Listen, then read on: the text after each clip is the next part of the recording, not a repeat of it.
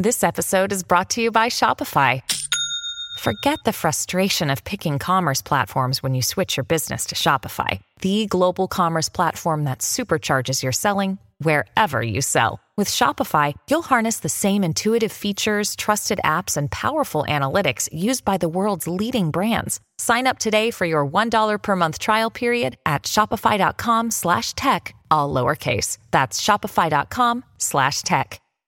Mom deserves the best, and there's no better place to shop for Mother's Day than Whole Foods Market. They're your destination for unbeatable savings, from premium gifts to show-stopping flowers and irresistible desserts. Start by saving 33% with Prime on all body care and candles. Then get a 15-stem bunch of tulips for just $9.99 each with Prime. Round out Mom's menu with festive rosé, irresistible berry chantilly cake, and more special treats. Come celebrate Mother's Day at Whole Foods Market.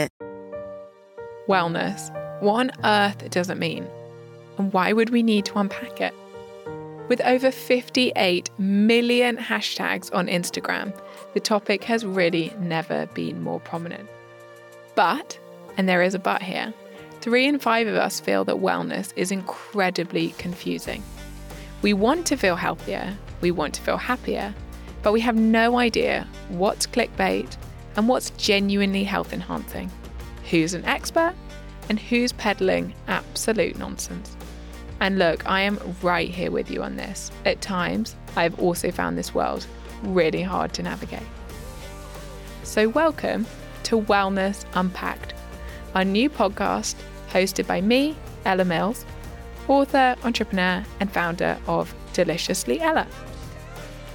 This series aims to do just as it states unpack the world of wellness with expert guests. These guests will be sharing with me and with you their three pieces of advice for a better life to feel healthier and happier. This is a show and a conversation that's about progress. It is not about perfection. It's about helping you make small, simple, sustainable changes. And within that, I'm going to be testing out a different wellness trend every single week intermittent fasting, celery juice, collagen, ketogenic diets, CBD, you name it, I'll try it. I'll then unpick the trend, separating fact from fad, with my friend and NHS GP, Dr. Gemma Newman. And together we'll be equipping you with the tools that can genuinely make a difference to your life and well-being, and equally helping you potentially put to one side the trends that may make a little bit less different. So, are you ready for episode seven?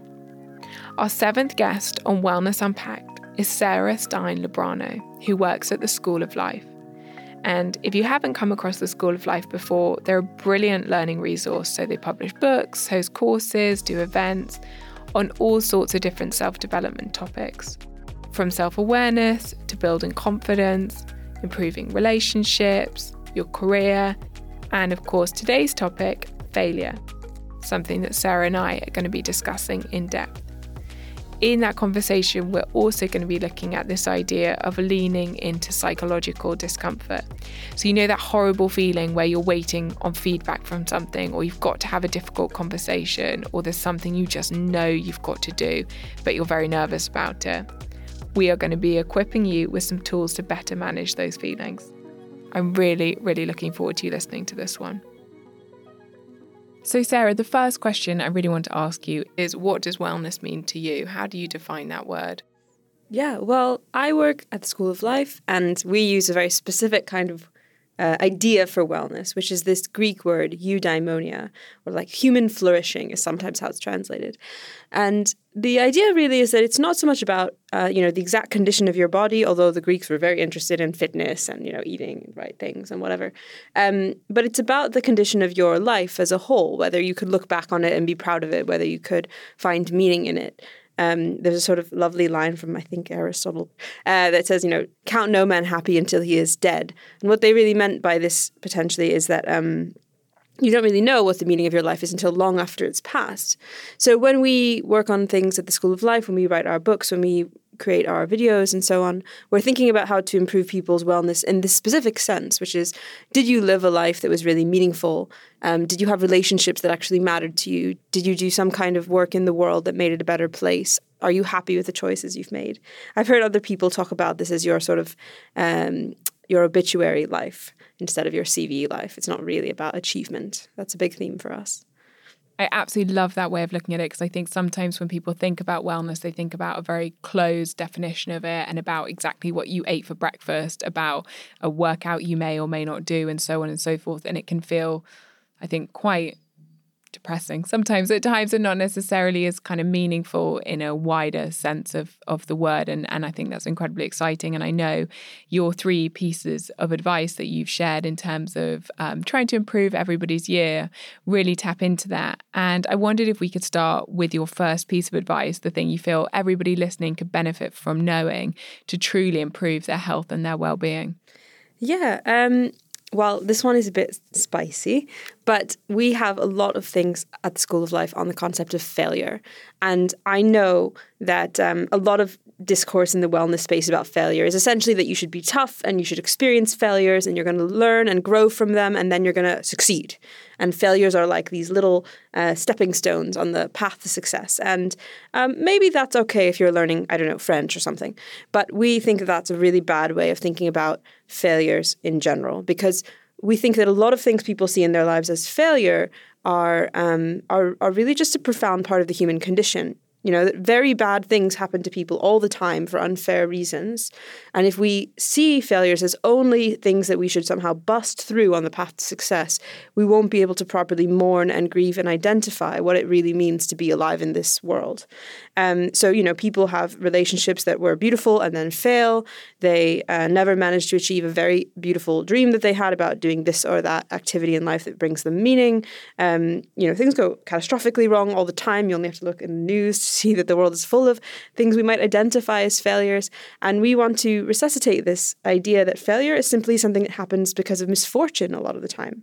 And uh, it doesn't mean, of course, there aren't, you know, causes of inequality that we should absolutely address, but that also human life is simply unfair and sometimes even what you might call tragic. And we think it's really important to be able to look at our lives as a whole and accept, firstly, that things are going to happen to us that we fail in, um, that we may never, you know, turn into a tool to success later. They're simply there to be grieved and understood and mourned.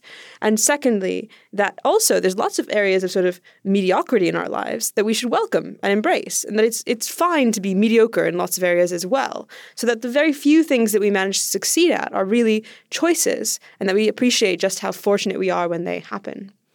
There's so much to unpack from yeah. that, but I want to dive in, if it's okay to start with, by mm-hmm. defining how you see success, because I think it's such an interesting word in this unpacking of our lives and our happiness and our mental well being, I think, in particular, and the relationship that success has with our happiness and therefore our well being. But how, I guess, if we could start, you in particular define success. Yeah. I mean, the way that I often talk about it when I'm talking to people at the School of Life about failure and success is that we point out that it just means to sort of excel in a particular area, right? So you could be a success at, uh, you know, cooking or a success at uh, real estate investment or a success at looking at clouds. It could be any anything, really anything of course, we've now, in our particular capitalist society, uh, tend to talk about successful people as the ones with very shiny degrees and very large bank accounts and very, uh, you know, important positions within a large corporation or something. But but actually, you can be successful at looking at clouds and really appreciating clouds. You can be successful at being an aunt or uncle or something like this. Um, and and so then that puts the pressure gently back on us as individuals to think about what kinds of success we actually want. And this tends to be the exercise we ask people to do is to say okay what do you mean successful? Successful at what? Um, and the important thing to point out about that is that these are not all compatible right? You may be very very bad at a sort of zen buddhist calm by necessity if you are successful at real estate investment. These things may not go together very well Interesting. And how does accepting where success sits within your life translate into feeling like you've got more meaning, you've got more happiness, you're living the life that you want? I think for me, something that's been a big challenge the last few years is that I, of course, I'm saying all of this, but you know, I'm a complete hypocrite in lots of ways. I, I did the shiny degrees and the, well, not enormous bank account, but you know, the, the perfectly sensible for London living bank account. And um, I, and I think I really struggled to know when to get off of that path and figure out what it was I wanted to do. And right now, I'm in the process of writing my second book proposal because the first one didn't go anywhere. And I'm realizing that the thing I really want, like really want, is I want someone to be reading the book who gets it. There's a beautiful line from a group of writers called the Invisible Committee where they say there's no point in writing a book unless it's to a friend. And I think I'm looking for that friend. So I guess my point here is I think that I'm perfectly fine at what we call conventional success. But what I really want, what I actually need to focus on in success is this idea of the friend, the friend at the other end of the book. And that switch is really hard because people will ask you to do a thousand things just to be, you know, conventionally successful. And no one else is going to prioritize me finding that friend who's going to read my book as much as I will. So I think it's actually much harder to find your own definition of success in some ways.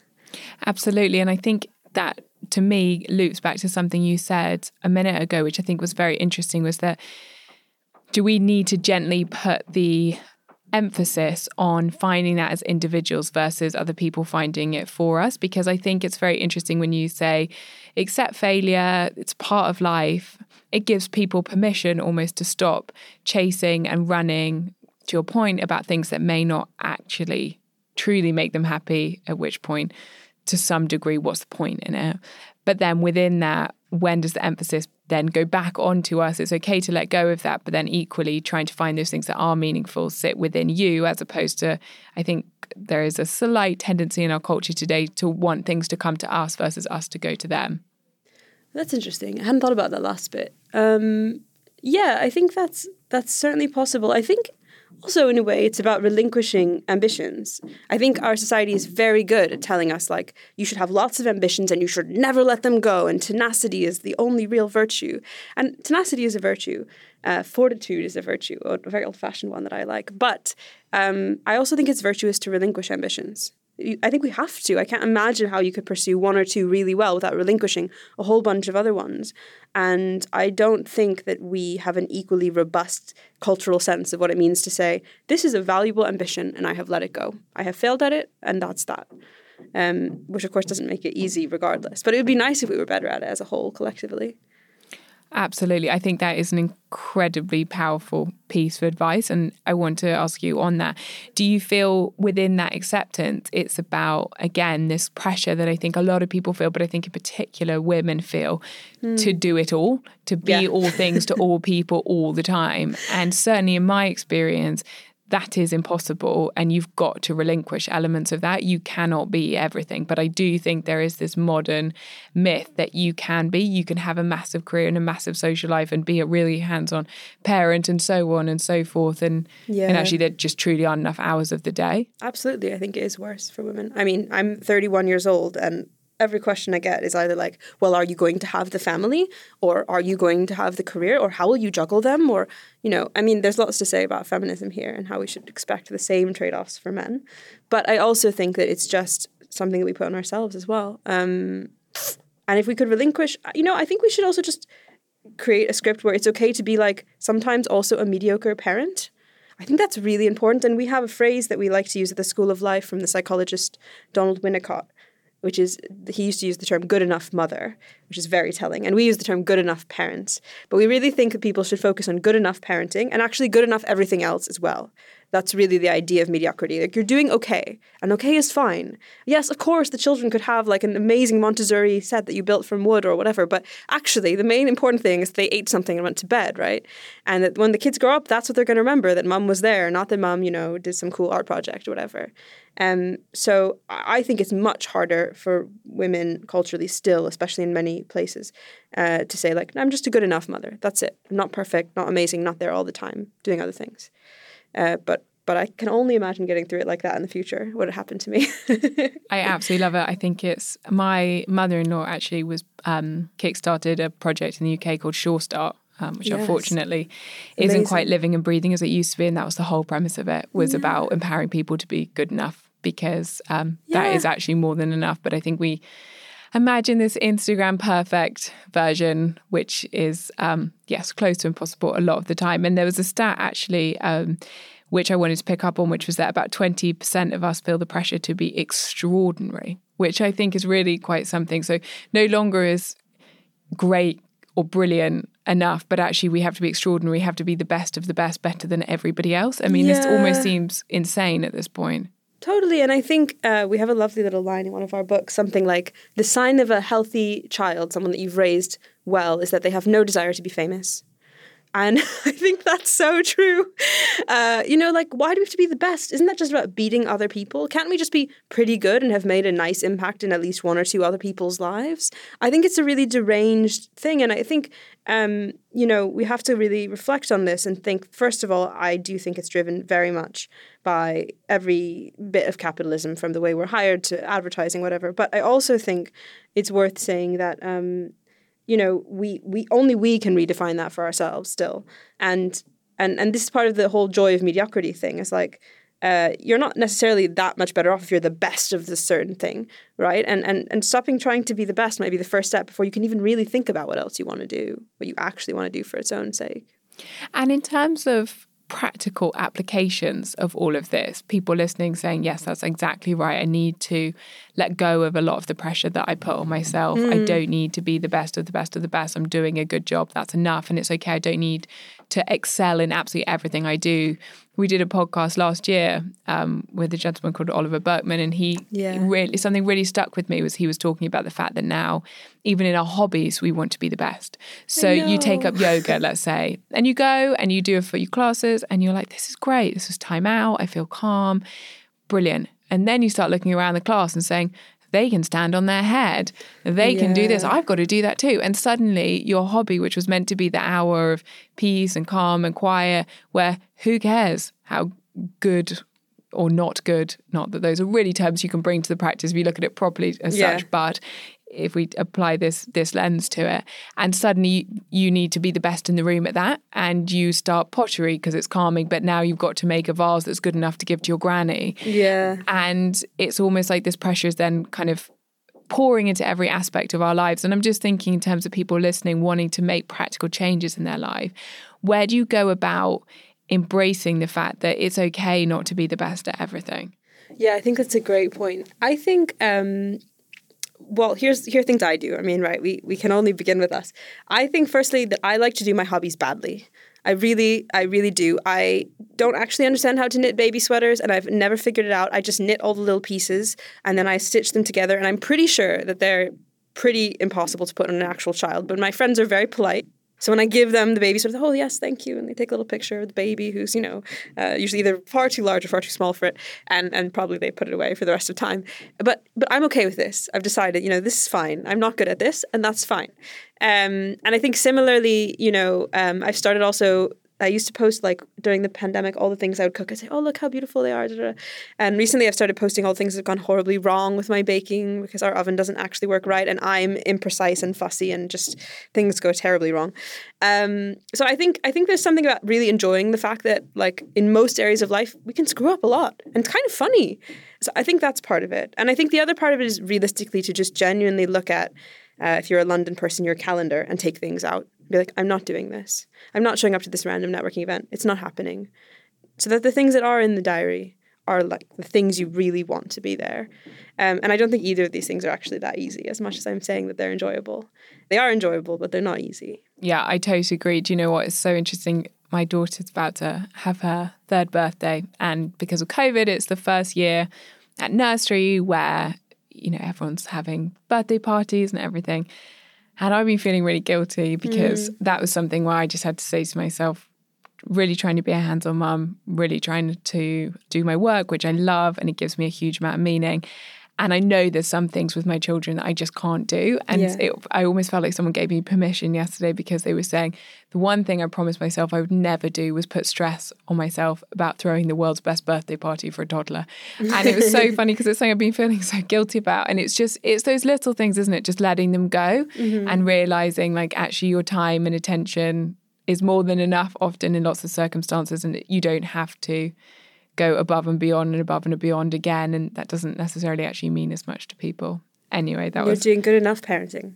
Exactly, Yeah. which I think is probably more than sometimes we realize it is. And sometimes I wonder with these things, when we put pressure on ourselves to be more than good enough, do we sometimes actually become worse because we've, Yeah. we're feeling this intense pressure that can make us maybe less relaxed and less present, which I, is something I've certainly been thinking about a lot Absolutely. recently. And I feel that leads on quite nicely to your second piece of advice, which is putting time into relationship growing skills. And I think Yeah. it's really interesting and something people listening might have come across before, but they're actually your relationships are the number one predictor for your happiness, not again what we've just been talking about kind of financial success or career success, these more Western ideals of success.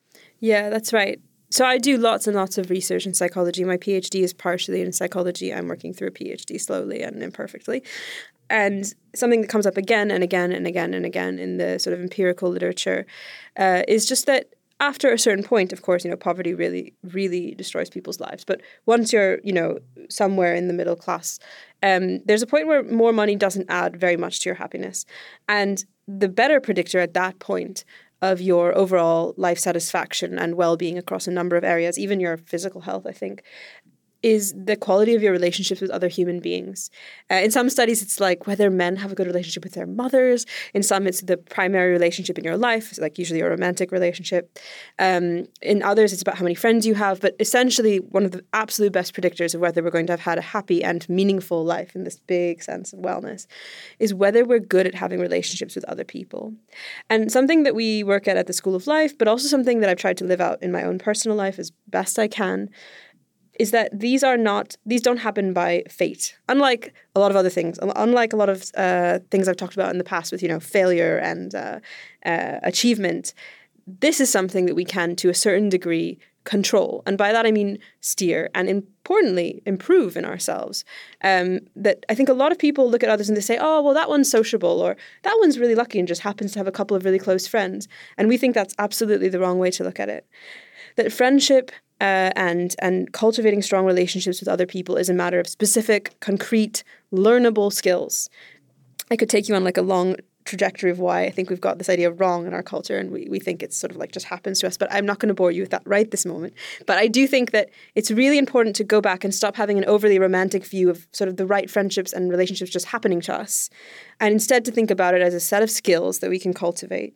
Um, because that's the best news that we've got. The most meaningful thing in your life that you could have is something that you can learn over time to get better at having. So we actually teach these skills at the School of Life. We have classes on communication and on calm and on resilience and on, uh, you know, playfulness and, and all of the skills that help us build um, those kinds of connections with other people. And I have found this immensely helpful in my own life.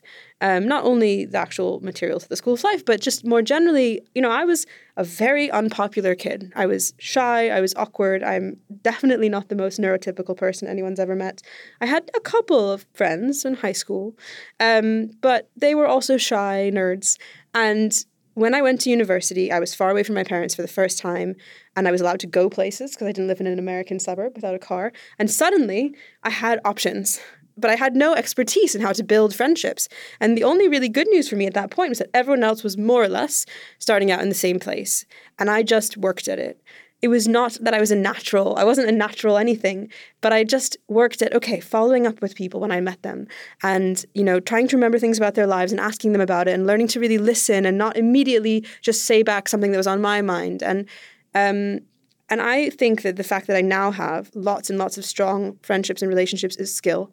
It's not talent.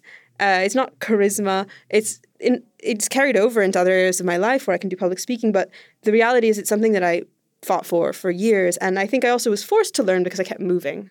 So I moved to Europe after graduation and I, I lived in London, which is a lonely, lonely place for a small American, let me tell you. Um, British people are not always the friendliest. And, and I just really had to learn to make friends.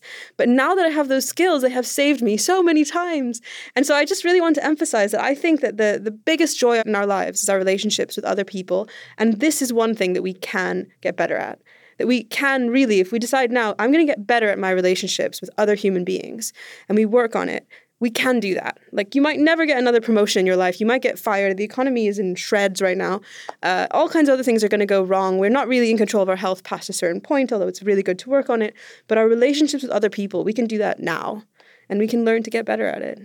So many questions on this one, which I love. Um, and the first actually is in terms of that, what have you found are the kind of key skills that you can work on that make you a better friend and that add that level of depth and richness mm-hmm. to create those true friendships as opposed to potentially the more kind of transactional friendships? I think the first thing is friendship is almost like an inverted world from the world of achievement if it's a meaningful friendship. Because if you think about the few people you might really, really love in your life, you don't love them because of their achievements. Or if you do, I don't know, maybe we need to like do some reflection.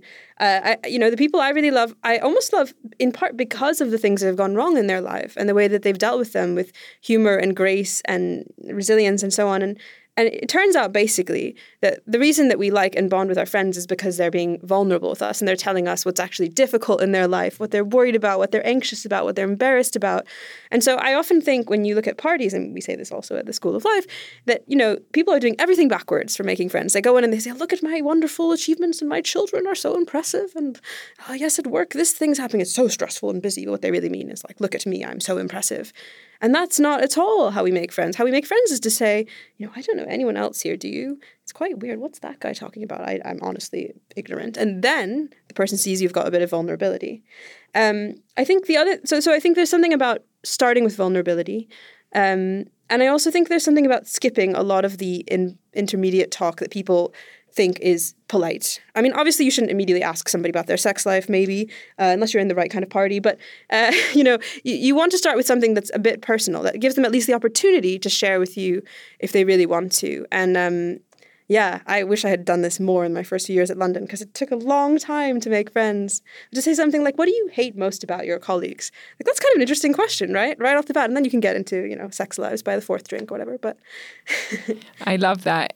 And in terms of building on that, so you've got vulnerability and sort of skipping the small talk, but in terms of then creating more depth and thinking about the, let's be honest, slightly strange world we live in today where we're so connected in lots of ways. Most of us have all kinds of social media, WhatsApp platforms, etc.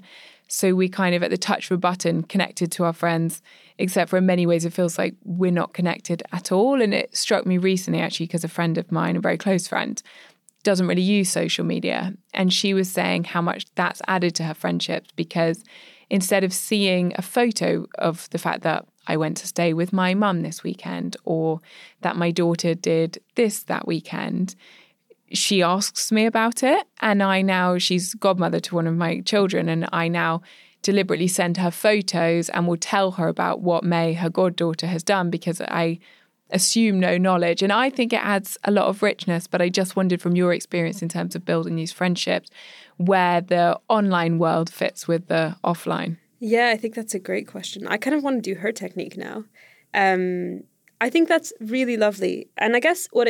points to for me is that it's it's the intentionality and it's sort of the one to oneness of connections that makes them rich, right? That's kind of the tricky thing with social media. It's one to almost an unlimited number of humans. And I probably should take her technique. But what I do that's not as good, but still possibly um, helpful for those of us who can't quite quit social media, is I actually just have a reminder in my diary to message all my friends. And when that reminder comes up, I message them all. and I, I understand that some people might say like that's really mechanical and robotic and uncaring and uh, cruel, but I to me some, because something is artificial doesn't make it less important. You know, um, insulation in houses is artificial, and I'm very grateful for it. And uh, you know, birthdays are a social construct, and we should definitely do them because they're fantastic. And um, so yeah, I think there's lots of ways to engineer a more meaningful connection um, I should quit social media. But until then, I, I just schedule this one to one checking in. And I think also maybe just trying to ask questions about what isn't posted. You know, like, did you manage to have a meaningful conversation with your mum? Um, or, you know, whatever the question is that goes beyond that first layer that we actually share with everyone uh, can be helpful, hopefully. It's a really nice way of thinking about it, about skipping that layer that everybody else sees yeah. and trying to get into something yeah. that's quickly more meaningful. And it's really interesting looking at your three pieces of advice because it feels like number one, is accepting almost you know failure happens and that's okay and we don't need to be the best and it's semi in our control and semi out of our control the second one, obviously, as you really eloquently said, is the fact that actually our happiness is so predicated on our relationships and that is completely within our control, mm-hmm. within reason, and we can really invest in that. But then the third one to me of tolerating discomfort and leaning into ambiguity almost feels like it's the essence of it is completely accepting that you can't really control anything that happens in life. And so accept that and um, and move forward with it. Yeah, yeah. So this is the core of the academic research that I do. I'm very slowly and perfectly finishing my PhD at Oxford. And one of the things I'm looking at is called cognitive dissonance, um, which is the discomfort that we feel when we notice contradictions between our own actions and beliefs.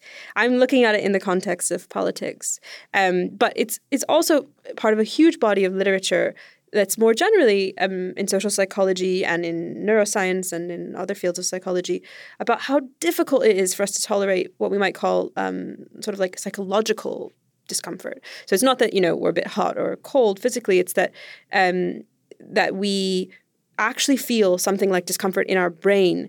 And one of the main things that causes us this discomfort is not knowing and not understanding. Um, so, for example, in, in learning design, which is something I do in my professional life, where you design learning experiences for people, one of the main things that you're fighting against is that when people get frustrated because they don't understand something uh, right away, they often quit, right? Because it's uncomfortable. It's actually uncomfortable in your brain to say, like, I don't understand how to do this. Um, it, turns out that one of the best, you know, ways of predicting whether people are going to eventually learn something is how well they can tolerate that discomfort, how well they can think like, I don't understand this, but I'm going to try again. Um, similarly, we're very bad at dealing with ambiguity. That's another form of psychological discomfort where we we just need to know what's going to happen, or we really want to understand. You know, is this person good or bad? Um, but as psychologists as old as Melanie Klein have noticed, you know, most people are neither just good or bad. Um, they're really complicated, and there are things about them that are quite twisted, and others that are incredibly lovely and gracious. And so, um, the ability to have mature relationships is also about this ability to just sit with psychological discomfort of like this person is really complicated and confusing and it's ambiguous and I don't know what's going to happen and I'm going to proceed anyway. Now, I'm not that great at tolerating psychological discomfort. That's why it interests me. I, I struggle so much and I struggled a lot more a few years ago, I would say.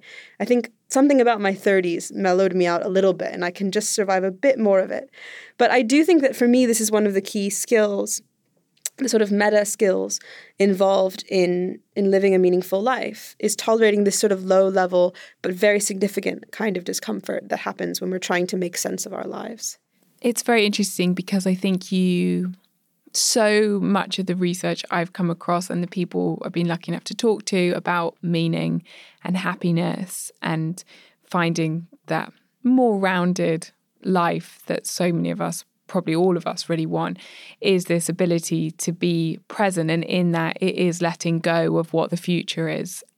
But sitting as you're saying with that lack of knowledge and control and ambiguity so many of us find almost impossible. And again yeah. I don't want to harp on about it too much but a, this online world feels like it makes it more difficult. I know for me sometimes when i'm sitting there and i've got a difficult thing at work to do or a difficult conversation I need to have, or just something I don't want to do, the first thing I do is I pick up my phone and I just start scrolling. Yeah. And sometimes, you know, it's the evening and I need to tidy up and I need to sort this out and I need to do these various bits of admin.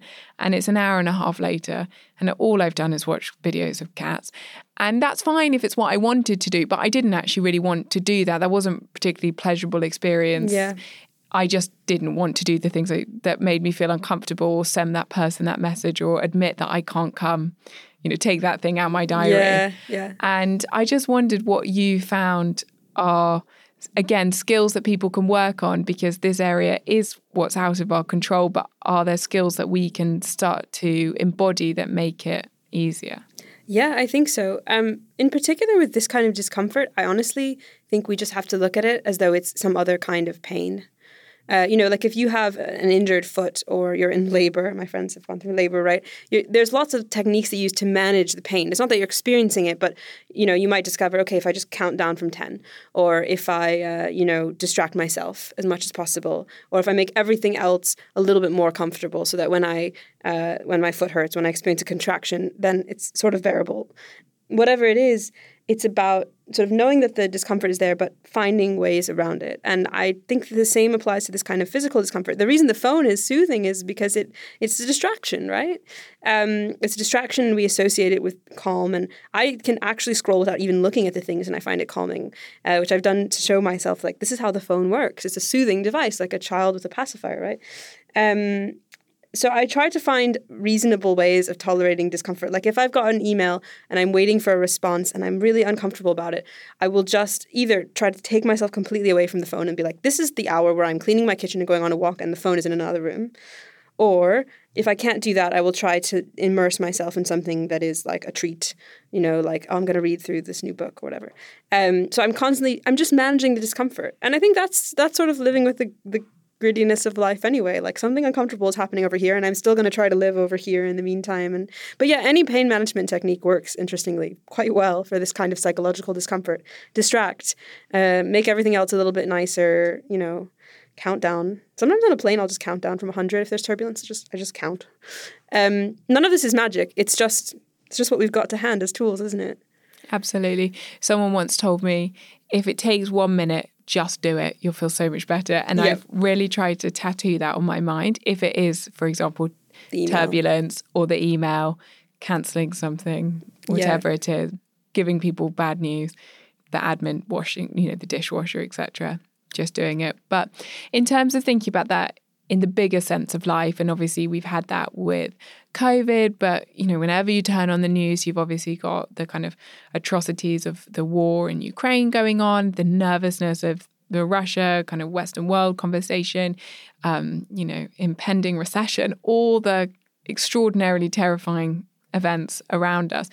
And, and obviously, we've just come through the pandemic as well. And thinking about this, learning to live with the ambiguity of the world around us how do we get comfortable with that? Because I know some of the things I, you know, people say, well, I just don't look at the news anymore because I find it yeah. too difficult.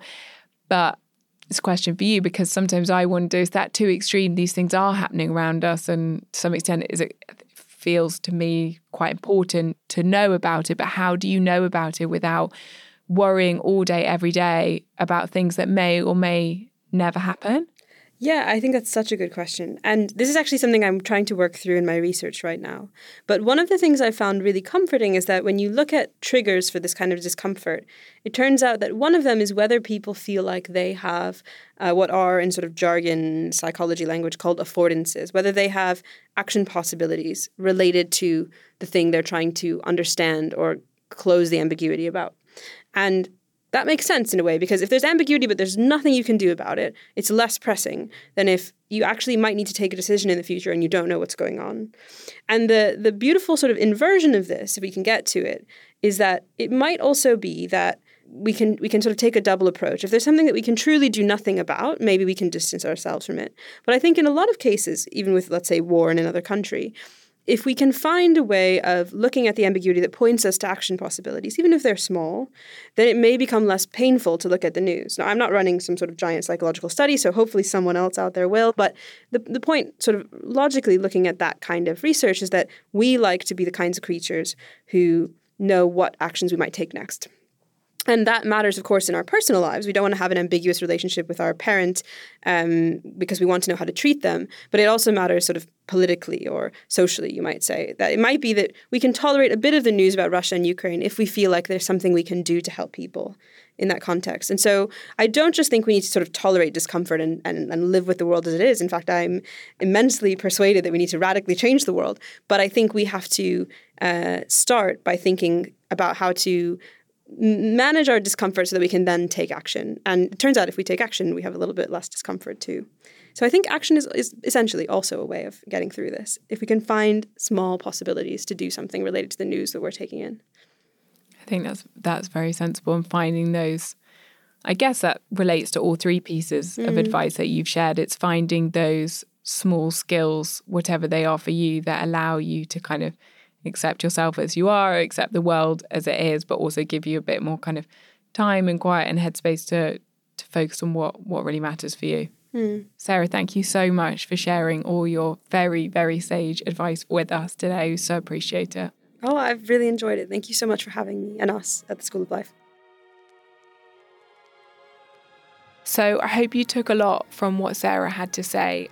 I think if I was going to summarize the one thing I wish everyone, myself included, would remember, it's that it's not normal to succeed at everything. Nobody does, no one will ever. We all fail all the time. And I think normalizing that is just absolutely essential. No one's going to be the best at everything. It is quite literally impossible. Maybe if you're Einstein, it's different, but for the rest of us mortals, it's never going to happen. So probably quit while we're ahead and just embrace the natural flaws of life. And I think on that topic of embracing life a little bit more, we are going into Fact or Fad, where, as you know, every week Dr. Gemma Newman and I put to the test various different wellness trends, things you might have seen on Instagram, maybe on TikTok, and we look at whether or not they've got a lot of basis in fact, or maybe they're passing fad. And this week, we're going to be looking at the practice of daily gratitudes. They are something that's helped me no end. Can they make us all happier? Let's find out. So, Gemma, I know I say this a lot, but I am really excited about this one because this is a practice that, for me, on an anecdotal level, has had a profound impact on my life, which is a practice of daily gratitudes or affirmations, however you want to describe it. And I did have a look at our hashtags. It's 36 million hashtags for gratitude and about 8 million for affirmation slash affirmations.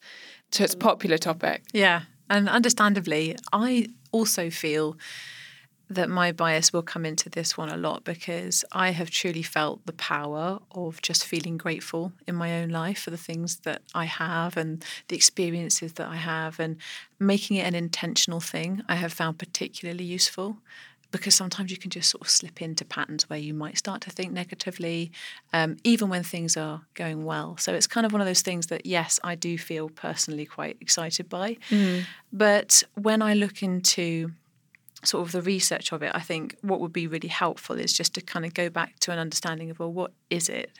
as a concept. And for me, um, I would sort of define it as an appreciation of what's valuable and meaningful and it can also represent a state of thankfulness and appreciation. So, kind of two things in one.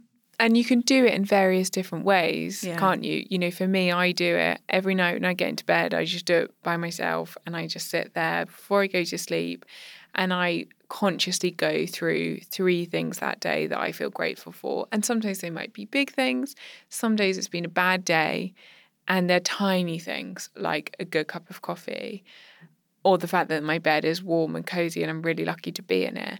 But just flipping my mindset to to find those things, I suddenly feel my body change and kind of soften and calm down and de-stress. It's unbelievable. But other people do it via a meditation or they write them down or they choose a kind of daily positive statement that they live by. Yeah, and there's so many ways you can do it. I find that really interesting and I, I kind of think about the example of if you get a new car and then you haven't really noticed that brand of car around before. And then when you get that car, it's suddenly something that you notice a lot more. You think, oh, there it is, there it is again. And life's a bit like that, and gratitude practices are a bit like that. The more that you look for it, the more that you focus on it, then the more you notice it, which is yeah, it's definitely a winner, I think, for most people's mental health and well-being. Uh, and then when you look at the science behind it, what's interesting is that there are studies to show that a gratitude practice is associated with increased well-being overall. And there was one study in particular where participants were divided into three groups. One group was asked to journal about negative events or hassles that came up one was asked to have like a neutral life event sort of journal, and the other one was specifically asked to find things about which they were really grateful. And across the various study conditions, the gratitude subsample consistently had a higher well-being score in comparison with the other two groups. And there are other studies that have shown the same effect. Writing letters of gratitude to people in your life that may have gone otherwise unthanked, um, or writing about your best possible future self is another thing that was studied, and the effect that that might have on your mental health and well being. What's interesting though is that not all studies showed exactly the same kind of results. So, in people who had post traumatic stress, like veterans, for example, in a war zone situation, the gratitude um, practice daily only benefited those who had had PTSD, whereas the ones who had not been specifically traumatized by events didn't notice any change in their well-being, which I find quite interesting. Mm. And there was a couple of studies, one on children and adolescents and one on divorced middle-aged women, showed that a gratitude visit or a gratitude letter didn't actually necessarily improve their overall well-being, which I think kind of speaks to the fact that it's not going to be a panacea. Like it's not going to be the thing that fixes your life because life is hard and we all suffer in various ways. Death happens to everyone, and so we're all going to experience that in terms of people that we love.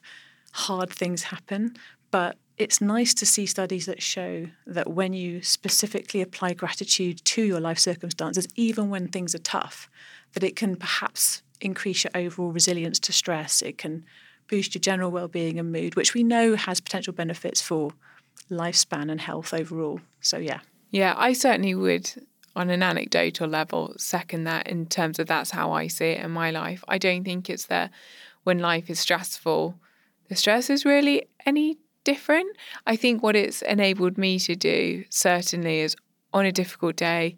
I think sometimes you have a moment where you can take stock, and I find it easier to reframe my thinking and kind of shift the direction of the day than I did before. It's not that I don't get stressed or overwhelmed or upset or worried or angry or any of those things. It's just that I find it easier when I have a moment to sit down to then change my thinking because I find it a bit quicker, as you said, to notice, oh no, that was good, or that was good, or that was good, or oh no, you're thinking it's got a little bit more negative. Yeah. And I think it's actually really easy for us to distort our thinking when things are going a bit wrong. We can easily catastrophize and think that everything is going wrong and this is a bad day and this is my luck.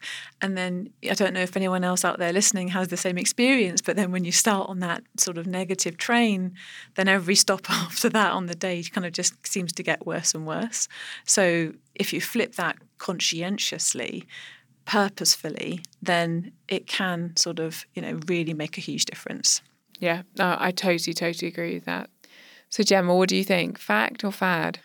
I think it's definitely a fact, but that we don't have lots of data to show. It's a burgeoning area of research. And I think actually in this instance, you don't necessarily need a huge body of data to say that you want to give it a try. It's free, it's easy, it has no downsides. So, yeah, I think it's something that anyone can try and see if it works for them. I totally agree because I think in this section, in looking at this, I know what we're both passionate about, and a lot of people in the space are passionate about, is dispelling some of the myths because some of the myths that we've looked at say celery juice can be great if you enjoy it, but also it's not a cheap habit and it you know takes some time and and I think it's quite clear there isn't any kind of empirical evidence behind it. So I think cutting through that is important. Likewise on some supplements, etc. You know, it can be very expensive for people. So I think cutting through that's important. Whereas I think on something like this, as you said, it's free. It costs you one minute of your daily time maybe two minutes. It's a lovely thing to do, and you may feel benefit from it. So, to me, it's quite symbolic of the fact that there are lots of examples of trends or practices or tools that we might do where we don't necessarily need empirical evidence around them. Ultimately, if it feels good, it's free. There are no negatives to doing it. It's just whether it personally works for you or not. Yeah, I agree. And in fact, it would be a lovely thing to finish on if we could ask our listeners to actually just think of one thing, one thing today so far that they feel grateful for, even if they feel as though it's been a bad day in other ways. Is there one thing today that you can feel really grateful for? And if you've got that thing in your mind, say it to yourself And then you know you've done your gratitude practice for the day. Is there one for you today, Gemma? Recording with you, Ella, of course. Too kind. You know what? It's a really interesting example because I have had quite a bad day, I would call it. I haven't had a great week. And I've been feeling quite stressed. And as soon as you said that, I found my one thing. I took Skye, my older daughter, to nursery today, and we were on the bus together. I love going on the bus though. She loves to go upstairs so she can look out from the double decker. And we just had, I don't know, it's probably like five or six minutes together. And it was just bliss, absolutely bliss. Just talking about what she was going to do with her day and what her teachers were talking about yesterday. And just how happy she was to be back with them. And it just, it's amazing, isn't it? Because I was quite caught up in it being a bad day. And I suddenly feel very calm. Good. It works. It works. it works. Oh, what an episode. I feel like these episodes on self development and our relationship with ourselves, for me personally, are very powerful. And I just feel very grateful that I get to do this week in, week out because I I learn a lot that I take into my own life. And I hope you feel, as you listen along with me, that you're getting the same thing into your life. Um, but do let us know. Do let us know what else you'd like to see. As always, please do get in touch. Rate it, review it, share it with your friends. Let us know what you really think. You can email us podcast at deliciouslyella.com or on social at deliciouslyella. And just remember if you're making any big changes to your life, do consult your doctor. Next week, we've got a big episode coming up. I'm going to be joined by self development coach and, as she's been referred to numerous times, the queen of manifesting, basically helping you live your best life, Roxy Nafousi. And then in Fact or Fad, we're going to be looking at adaptogenic mushrooms. Are they really the answer to lowering stress in your body? It's a very juicy episode. I cannot wait to see you back here next week. Thank you so much for listening. And again, big thank you to Curly Media, who are partners in producing this show.